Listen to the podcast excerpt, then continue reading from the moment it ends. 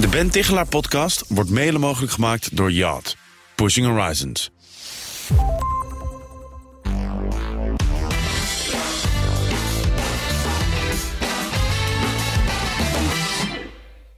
Duurt jouw weekend altijd net iets te kort? En heb je net iets te weinig vakantiedagen om echt uit te kunnen rusten? Of ken je mensen die daar last van hebben? Luister dan verder. Je luistert namelijk naar de Ben Tichelaar podcast. De podcast van BNN Nieuwsradio over persoonlijke en professionele groei. En vandaag gaan we het hebben over energiemanagement. Dat klinkt voor sommige mensen een beetje zweverig misschien. Een beetje yoga-goeroe-achtig. Maar waar we het hier over hebben is het slim managen van je mentale en fysieke vitaliteit. 1 op de 6 Nederlanders ervaart jaarlijks burn-out klachten.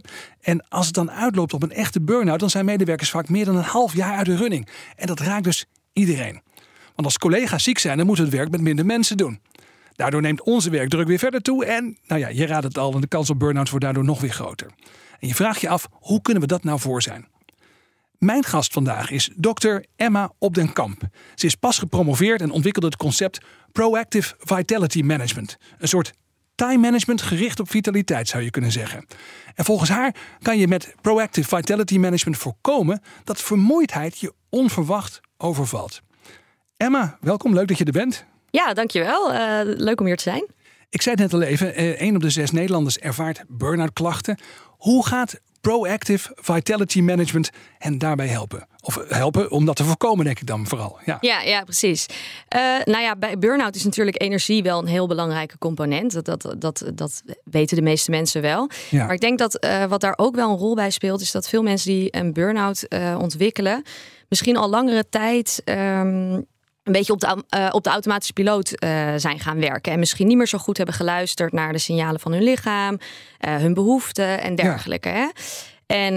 Even tussendoor, ik vind het wel mooi wat je zegt. Okay. Je zegt niet een burn-out krijgen, maar je zegt een burn-out ontwikkelen. Ja. Dus het is ook iets wat je eigenlijk aan het doen bent gewoon onderweg naar die burn-out toe al. Ja, ik denk niet dat dat over 1 dag ijs gaat inderdaad. Dus dat er al langer traject aan vooraf gaat, wil je echt op dat punt komen van volledig uitgeblust thuis zitten. Ja. Ik denk om misschien een deel daarvan te voorkomen, het dus goed zou kunnen zijn om veel bewuster mindset aan te nemen ten opzichte van je energie en je functioneren. Dus om daar echt veel planmatiger en intentioneler mee om te gaan. Ja. Burn-out is natuurlijk heel complex iets. Er spelen heel veel factoren mee, maar ik denk dat het wel een heel belangrijk deel ervan kan zijn. Ja, en daar heb je dus ook onderzoek naar gedaan? Ja, daar heb ik onderzoek naar gedaan, ja. Klopt. Als je onderzoek doet naar iets, dan moet je dan wel echt gedreven zijn, denk ik altijd. Want je bent een aantal jaren van je leven, stop je erin. Waarom boeit dit onderwerp, dat energiemanagement, waarom boeit het jou zo? Waarom moet het mij zo? Ik denk het allereerst sowieso vanwege de heel duidelijke link tussen die fysieke en mentale energie en mensen hun functioneren. Ja. Het is heel belangrijk om goed te kunnen presteren. En ik denk dat het gewoon heel belangrijk is dat mensen daar zelf een regie in nemen en niet alleen maar afwachtend in zijn. Het is ook wel, denk ik, een beetje een persoonlijk iets voor mij. Te zeggen ook wel is research is me-search. Research is me-search, ja, mooi gezegd. Ja. Ja, die persoonlijke component. Wat je zegt al, lang ergens onderzoek naar doen, dan moet het wel een beetje iets te maken hebben met wat jou drijft. In mijn geval is dat, ik heb ook een chronische aandoening. Ja. Crohn. En dat betekent dat ik dus meer, denk ik, dan een gemiddeld ander persoon te maken hebt met wat tegenslag op gezondheidsgebied en verminderd energie. Heeft met stofwisseling te maken, toch? Of niet? Het is een auto-immuunziekte die ontstekingen kan brengen. Ja. Nou gaat het nu al een tijd lang relatief heel goed mee, hoor. Maar ik weet daar dus wel wat meer daardoor al van. Omdat ik dus noodgedwongen al wat meer aan de slag moet met mijn energie soms. En hoe kan ik die het beste inzetten en reguleren. Dus vandaar. Ja. Ja. Hoe heb je dat gedaan tijdens zo'n promotieonderzoek? Want dat is geen simpel baan. Daar ben je echt wel, vooral in die laatste fase, wat ik me daar in ieder geval nog een klein beetje van herinner, ben je ongelooflijk druk bezig met je onderzoek. En met het opschrijven ervan ook. Ja, klopt. Nee, dat was ook wel af en toe uitdagend. Wat wel helpt in die business, zeg maar, is dat je vrij veel autonomie hebt. Dus daardoor kon ik wel zeggen van, joh, als het echt even wat minder ging, dan was daar ook wel ruimte voor om dingen iets meer op een laag pitje te zetten en op andere momenten weer wat meer. Dus dat hielp me wel. Verder, wat ik al zeg, ik denk sowieso dus door ook die aandoening, een beetje al noodgedwongen daar best wel goed in ben geworden, zeg maar. Om die energie te managen. En waar ik nu aan moet denken is, wat wel grappig is, ik weet niet of je er wel eens van hebt gehoord, maar de lepeltheorie. Ja, ik heb er wel eens van gehoord, maar okay. Je moet me echt even uitleggen. Ja. Want het is al een beetje zo, je weet wel, de bel horen rinkelen, maar niet weten waar de klepel hangt. Nee, precies. Of de lepel in dit geval hangt. Ja, ja klopt. Goede vrienden en familie van mij, die weten daar ook wel alles van. Maar inderdaad, kan ik me voorstellen dat niet iedereen dat weet. Dat heet dus de lepeltheorie, of eigenlijk de spoon theory. Iemand heeft dat ooit ontwikkeld, of in ieder geval beschreven in een artikel. Een leuk artikel om uit te leggen hoe het is om eigenlijk met zo'n soort beperking om te gaan. Bijvoorbeeld als je chronisch ziek bent. Ja. En wat het idee heel kort is dat je lepels hebt. Het is dus een metafoor. Ja. En iedereen heeft lepels. Alleen sommige mensen moeten daar wat meer over nadenken dan anderen. Van hoeveel heb je er dan eigenlijk? Sommige mensen hebben er misschien ook wel überhaupt wat minder. Dus je moet je gewoon voorstellen, je hebt gewoon een tafellaken. Er liggen gewoon 10 lepels op. Of 12 of 15. Precies. Ja, precies. Ja, misschien bij de een 15, bij de ander 10. Hè? Ja, en als je chronisch ziek bent, heb je minder lepels. Heb je waarschijnlijk minder lepels. Of in ieder geval soms. En ook kosten dingen misschien soms wat meer lepels. Okay. Het is dus een unit van energie, zeg maar. Dus elke activiteit die je doet, in principe kost labels de een meer dan de ander. En die moet je dan gewoon wegpakken. En dan zie je gewoon dat... Als je het visueel zou willen maken, zou je die lepels gewoon... Als je je dag doorneemt en je neemt steeds een lepel weg bij iets wat energie zou kosten. En dan heb je op een gegeven moment nog maar 1 lepel. Maar je wil misschien nog wel 3 dingen doen of zo. Dat gaat natuurlijk dan niet. Ja. Dus daar heel erg van tevoren al op anticiperen en op plannen en keuzes in maken en al dat soort dingen. Dat is dus heel belangrijk. Dus ik ben altijd bezig met van... Heb ik nog genoeg lepels? Hoeveel lepels gaat me dat kosten? Hoe ga ik zorgen dat ik die lepels dan heb? En dat wordt nu een beetje gek verhaal, maar voor mij klinkt dat heel normaal. Ja, precies. En dat alert zijn op hoeveel lepels of hoeveel energie je eigenlijk hebt. En daar heel bewust ook een planning voor maken van waar ga ik dan die energie voor inzetten. Is dat waar het om draait bij jouw... hoe noem je dat? Uitvinding zou je bijna kunnen zeggen. Proactive Vitality Management. Ja, het is wel een manier om het wat meer te duiden inderdaad. Ik bedoel, ik heb het niet per se gestart op basis van de lepeltheorie. Maar dat is wel heel erg waar het misschien in de praktijk een beetje op neerkomt. Dat je dus echt vooruit kijkt en zegt van oké, wat wil ik doen? Wat moet ik doen? Morgen, de komende 2 weken. En dan niet alleen maar je tijd indeelt, maar ook eigenlijk een soort van je energie gaat plannen. Hè? Dus dat je gaat kijken, oké, hoeveel cognitieve of fysieke energie heb ik daar straks voor nodig?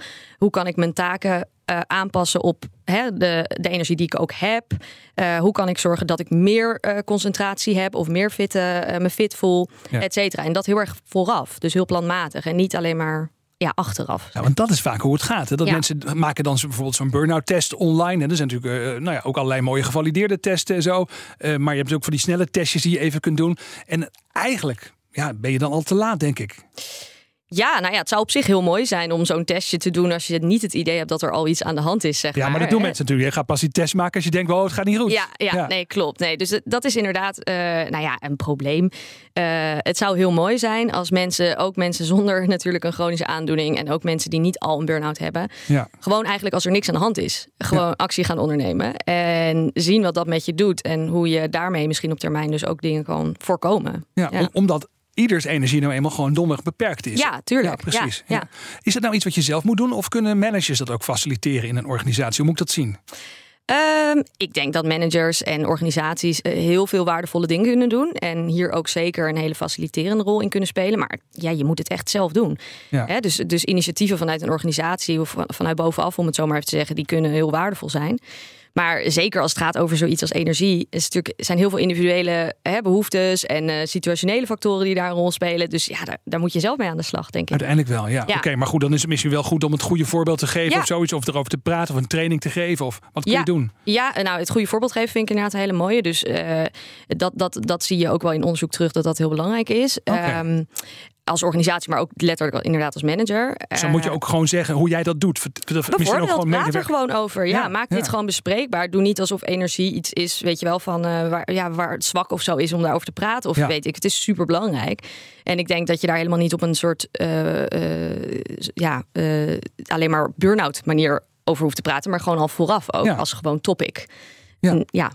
Dus dat inderdaad, om maar eens mee te beginnen. Als bijvoorbeeld als leidinggevende. En dan kun je daarnaast ook nog wel allerlei dingen doen die wat grootschaliger zijn. Zoals bijvoorbeeld mensen een training geven. Of mensen iets laten lezen. Of misschien deze podcast laten luisteren. Ook slim misschien.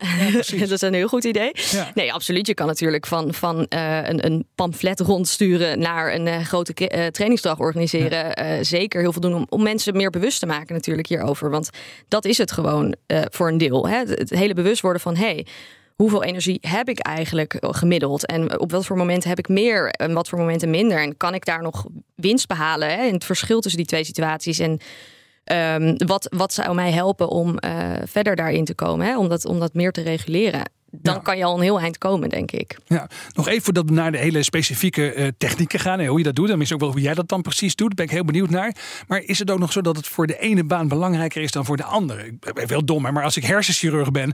Ja, dan moet ik natuurlijk gewoon nog steeds super geconcentreerd zijn. Ook bij de laatste operatie van de dag. Ja, absoluut. Nou, dat denk ik wel. Dus je kan, denk ik, binnen elke baan in kaart brengen. Hè. De meeste banen bestaan uit een aantal taken. En van welke taken daarvan kosten... meer of minder en wat voor energie. De meeste mensen hebben ook wel een paar taken die ze misschien meer kunnen doen als ze wat meer moe zijn. Ja. Dat je zegt, dan ga ik die doen. En als ik wel veel energie heb, dan ga ik die belangrijke taken doen. Een chirurg is dat is natuurlijk best wel... dan kan je dat ook niet zomaar indelen waarschijnlijk, hè, die operatie. Een extreem beroep misschien voor veel mensen. Is misschien, ja, klopt. En ik hoop en denk dat mensen die in zo'n beroep zitten hier ook dus noodgedwongen al best wel goed in zijn. Waarschijnlijk manieren hebben gevonden die hun daarbij helpen, maar... mogelijk daar nog steeds iets bewuster naar kunnen kijken. Omdat ze misschien wel dingen doen die eigenlijk niet zo effectief zijn. Dus ze kunnen nog steeds, denk ik, daarin wel wat meer zelfinzicht creëren. Van, kan ik dat eigenlijk niet nog beter aanpakken... zodat ik niet zo kapot ben aan het eind. Ja. Zeg, hoe pak je dat zelf aan? Wat doe je precies? Hoe plan je energie vooruit? Je hebt het over verschillende soorten taken die je hebt. Ja. Maar moet ik dan denken, je noemt er volgens mij al eventjes... meer cognitieve en meer fysieke taken bijvoorbeeld. Maar zijn er meerdere soorten nog? Hoe we kijken naar vitaliteit... is dat het inderdaad een cognitieve component heeft. Dus dat gaat echt over je focus en je ruimte in je hoofd. Ja. En ook een affectieve component. En dat gaat meer over van voel je goed en ben je een beetje positief. Ben je een beetje blij, zeg maar ook. Excited, zeg maar. En nog een puur fysieke component... wat de meeste mensen bij energie verstaan als energie. Dus fit voelen. Gewoon letterlijk fysieke energie. Dus fysiek fit voelen, maar ook emotioneel nog een beetje lekker zin erin hebben. En dus op een gegeven moment nog kunnen concentreren. Echt het cognitieve, intellectuele stuk, zal ik maar zeggen. Ja. En die hangen natuurlijk heel erg samen, hè, die drie. Want vaak, je hebt best wel vaak natuurlijk... dat je als je meer energie hebt, kan je ook beter concentreren. Als je blij bent, ben je misschien ook minder moe, et cetera. Ja, maar het zijn wel verschillende dingen. Ja, ik herken wel wat je zegt. Ik bedoel, als ik bijvoorbeeld een stuk moet schrijven... dat doe ik dan liever 's morgens vroeg. Dan ben ik nog helemaal fit en kan me goed concentreren. En later op de dag vind ik het prima om lekker even iets in de tuin te doen... waar ik niet zo bij hoef na te denken... en dan meer fysiek bezig ben bijvoorbeeld. Ja, nee, klopt. En ik kan me voorstellen, dus afhankelijk ook van je persoonlijke neigingen... als je bijvoorbeeld wat extraverter bent... dat je juist in de middag nog leuk met mensen kan vergaderen. Dat bijvoorbeeld slim is om dan niet 's ochtends daar je energie aan uit te geven... maar als je heel introvert bent, is dat misschien weer minder handig. Want dan kost dat meer energie. En die heb je dan misschien niet meer aan het eind van de dag. Dus zo kan je er ook echt over nadenken van wat past bij jou. En in die zin is er dus ook echt niet één hack, zou ik willen zeggen. Dat is echt aan jou om te kijken van wat past en wat werkt. Hoe pak je dat zelf aan? Wat doe jij? Wat doe ik? Om dat te plannen, Ja, verschillende dingen wel. Ik doe natuurlijk al vrij lang. En ik denk heel veel is trial and error, zeg maar. Dus gewoon uitproberen wat werkt. En daarin ook soms weer veranderingen in aanbrengen. Je kan het natuurlijk echt wel zo simpel maken... als dat je een planning erbij pakt voor de komende 2 weken... waarin je gewoon zegt, oké, wat heb ik daarin allemaal staan? En wat heb ik daarvoor nodig? Ik noemde dat volgens mij eerder ook al. Dus waar je normaal alleen maar misschien je tijd indeelt...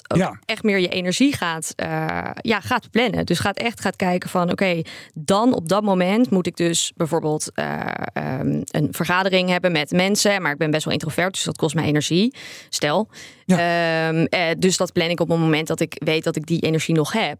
Terwijl bijvoorbeeld wat ik zelf heb is ook inderdaad het schrijven... en het denkwerk of het focuswerk. Daar blok ik mijn zogenaamde cappuccino-uren voor, noem ik die altijd. Ja, en waar op de dag liggen die? Ja, de cappuccino-uren, dus dat is zeg maar na het ontbijt... een beetje tussen 10 en 12. Die uren, die zijn heilig. Dus die probeer ik echt niet in te plannen met gesprekken met mensen of studenten of dingen. Maar gewoon echt voor mijn eigen, bijvoorbeeld schrijven of onderzoekwerk te bewaren. Dus je maakt ook echt blokken al van tevoren bij je weet van dat type werk moet ik in de ochtend doen. Dat type werk kan ik in de middag doen. En de andere type werk dat is misschien meer voor de avond of als je... Ja, ik denk daar zelf best wel bewust over na. Dus je kan acties ondernemen om je eigen energie te verhogen. Hè? Maar je kan ook dingen doen die of zeg maar aanpassingen maken zodat het beter aansluit bij jou. Dus dat zou dan inderdaad het aanpassen van je dagplanning kunnen zijn. En misschien zijn er momenten dat het voor jou beter werkt om een pauze in te zetten, bijvoorbeeld heel bewust. In plaats van dat je gewoon pauze neemt op het moment dat je niet meer kan. Dus dat je daar meer van tevoren over nadenkt al. Ja. We hebben het vandaag over Proactive Vitality Management. Echt bewust omgaan met je energie en je vitaliteit. Zometeen gaan we er meer over bespreken met elkaar. Maar eerst even een boodschap van de sponsor. Succesvol persoonlijk leiderschap? Een effectieve leider verspilt geen tijd en maakt de juiste keuzes. Wil jij ook beter presteren? Laat je inspireren door de whitepaper Succesvol persoonlijk leiderschap van Yacht. Je vindt hem in onze show notes. Burn-out klachten kun je voor zijn. Dat ontdekte Emma Opdenkamp, die recent promoveerde op een concept dat ze zelf heeft ontwikkeld: Proactive Vitality Management. Oftewel het vooraf proactief managen van je mentale en fysieke vitaliteit. Emma, je vertelde net eventjes hoe je dat zelf deed. Hoe je zelf vooruit plant, bijvoorbeeld in blokken. En allerlei verschillende activiteiten dan al van tevoren in blokken in je agenda zet. Wat heb je nog meer ontdekt tijdens je onderzoek? Je hebt met allerlei mensen gesproken, ook over hoe ze dit soort dingen aanpakken. Wat zijn voorbeelden die je in de praktijk tegenkwam? Ja, nou ja, allereerst echt een range van A tot Z. Dus heel veel verschillende dingen. Daarin zie je ook heel erg terug dat wat de een doet niet voor de ander werkt. En ook dat dat van moment op moment heel erg kan variëren wat je nodig hebt. Of wat je wil doen of werkt. Kun je wat voorbeelden geven? Ja, absoluut. Sowieso dingen als bijvoorbeeld de een zegt ik jog altijd expres naar werk. En de ander zegt nee, ik blok echt 10 minuten om te mediteren voor werk. Dat soort dingen. Dus hoe begin je je ochtend? Daarin kan je bepaalde dingen doen. Je pauzes. Ga je in de pauze even pingpongen of gezellig kletsen met collega's of dergelijke. Om even, stel dat je daar energie van krijgt, om dat dan te doen. Of ga je juist even in je eentje een wandeling maken buiten. Omdat dat om je hoofd leeg te maken of om even de rust op te zoeken. Ja. Dat soort dingen hoor je. Er komen ook wel eens wat gekkere dingen voorbij. Ik weet 1 vrouw die zei, ik doe altijd gele kleren aan als ik een belangrijke vergadering heb of een belangrijke dag. Ja, want dan voelde ze zich powerful en vrolijk, want ze werkt vrolijk van geel. Dus zij, alleen op die dagen, dan doe ik geel aan en dan werkt dat voor mij. Dus, en ze hebben allerlei trucs, allerlei manieren om hun energie zeg maar te verdelen, maar ook om energie te creëren als het ware. Ja. Dus het is inderdaad meer dan alleen het verdelen. Nog meer gekke dingen die je hebt gehoord? Er kwam ook een keer iemand voorbij die zei, voor dat soort momenten doe ik altijd masturberen. Als een soort techniek om even rustig te worden voor een bepaald moment. Ja, ik weet niet. Nou ja, rustig of juist een beetje pumped up. Wat het is voor jou natuurlijk, weet ik niet. Maar dat... dat waren al hele open antwoorden die je hebt gekregen in je research. Ja, mensen doen wel leuk mee hoor. Ja. Dus dat soort dingen, iedereen heeft zijn eigen manieren om dit aan te pakken. Je zei al, je moet ook heel erg kijken, past het bij jou persoonlijk?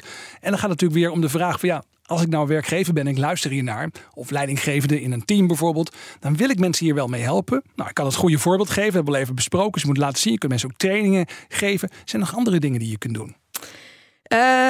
Ik denk gewoon dus ook wel het bieden van iets van ruimte hiervoor. Dus natuurlijk heeft de ene baan nou eenmaal meer autonomie dan de ander. En ik denk dat het om hele kleine dingetjes kan gaan die je ook kan doen als je weinig autonomie hebt. Maar het zou wel mooi zijn als een bedrijf gewoon ietsje meer ruimte geeft. En dus niet alleen in de vorm van het goede voorbeeld geven en een interventie of dat soort dingen, maar ook letterlijk ruimte. Dus dat iemand misschien wat meer mogelijkheid krijgt om een dag wat later te beginnen of juist wat vroeger te beginnen en vroeger te eindigen. Dat soort dingen, waar dat kan.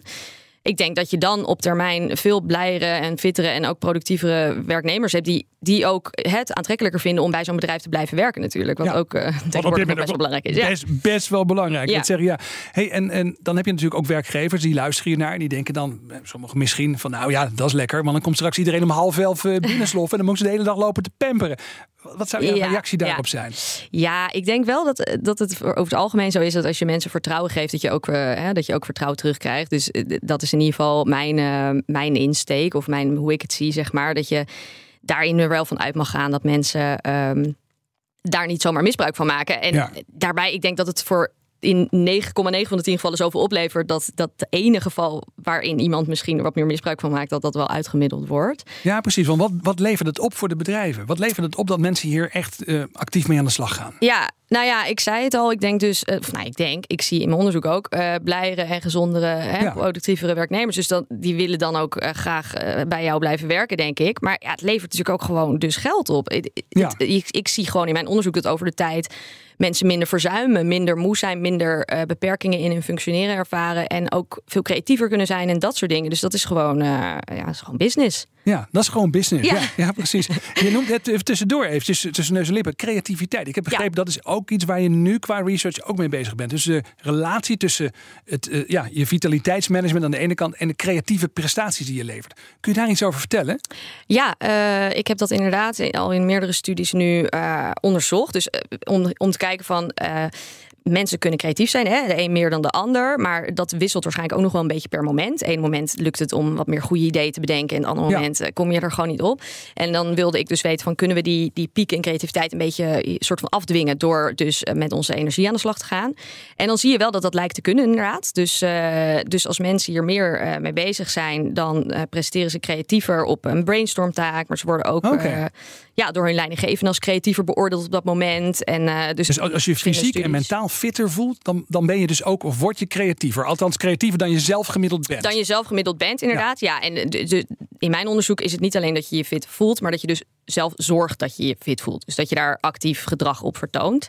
En dat lijkt zijn creatieve vruchten af te kunnen werpen, ja. Interessant, ja. Dan zeggen sommige mensen, nou creativiteit is leuk. Maar goed, bij mensen zijn vrachtwagenchauffeur of bij mensen die werken in een fabriek. Dus voor mij lijkt ik wil liever dat ze niet altijd creatief zijn. Wat zou je daar dan op zeggen? Ja, ik denk dat creativiteit in elk beroep heel belangrijk is. Uiteindelijk elk bedrijf wil, denk ik, een beetje up-to-date en modern en innovatief zijn of blijven. En onderzoek laat wel zien dat uiteindelijk de medewerkers hiervan de zaadjes zijn, zeg maar. Dat als die creatiever zijn, dat jij als bedrijf dat ook uiteindelijk veel meer in kan floreren. En ook een vrachtwagenchauffeur kan misschien denken van, hé, maar ik rij altijd zo, maar als ik nou eens een keer die andere route pak, dan ben ik misschien sneller en dan is het dichter bij mijn volgende afleverpunt. Ik zeg maar wat. En iemand kan daar verder heel passief gewoon niet mee bezig zijn, maar iemand die dat wel doet, ja, dat kan gewoon weer wat opleveren natuurlijk. Ja, en dus waarschijnlijk voor diegene ook zijn werk leuker maken, denk ik. Dus dat zou ik ook aanraden. Dat mensen werk wordt leuker, mensen komen meer creatieve ideeën.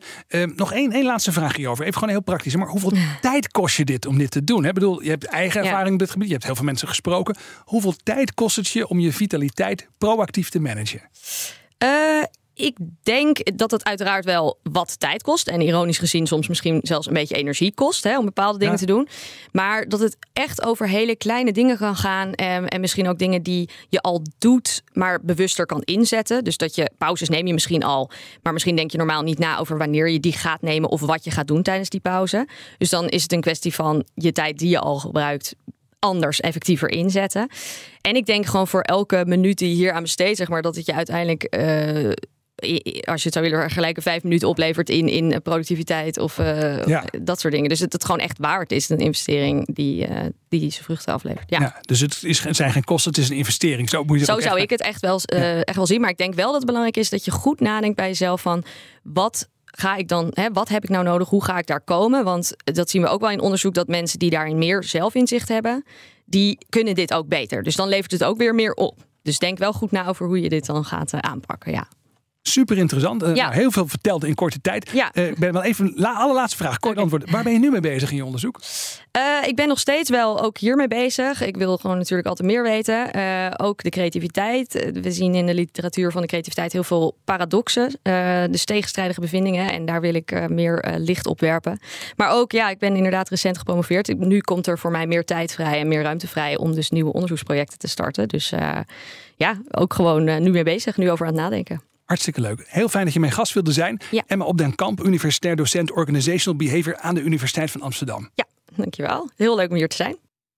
Dit was het podcastgedeelte, maar we praten ook nog altijd eventjes door in de studio. En dan gaan we het hebben over mediatips, dan gaan we het hebben over werktips, hele praktische dingen. En als je dat leuk vindt, kijk dan even in de podcastfeed.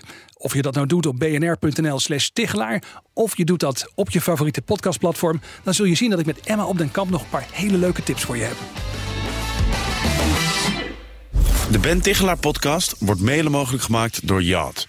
Pushing Horizons.